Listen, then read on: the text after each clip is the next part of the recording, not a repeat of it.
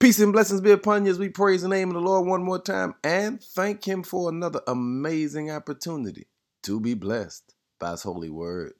Our word for the day is the promise of freedom.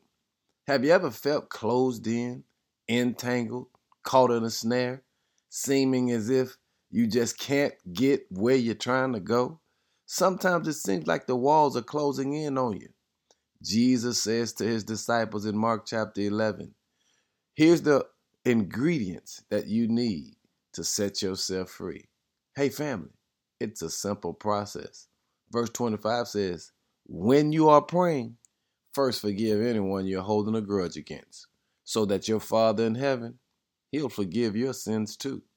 He allows us to understand that unforgiveness boxes us in, that unforgiveness puts us in a situation where we feel like the walls are closing in. Unforgiveness is like putting yourself in a straitjacket. And he says, if you want to be set free, go ahead and do it. Learn how to forgive others. Hey, family, everybody has mistakes. Everybody has faults. Everybody has shortcomings. Even you and I. The trick is, is to learn how to forgive, how to let it go. It's God's promise to release us. It's a declaration that he's made. And he allows us to know you have a reason to expect freedom because you have learned how to forgive. I'm saying to you today, forgive and let God forgive you. Let it go and watch God turn your life around. He's still good.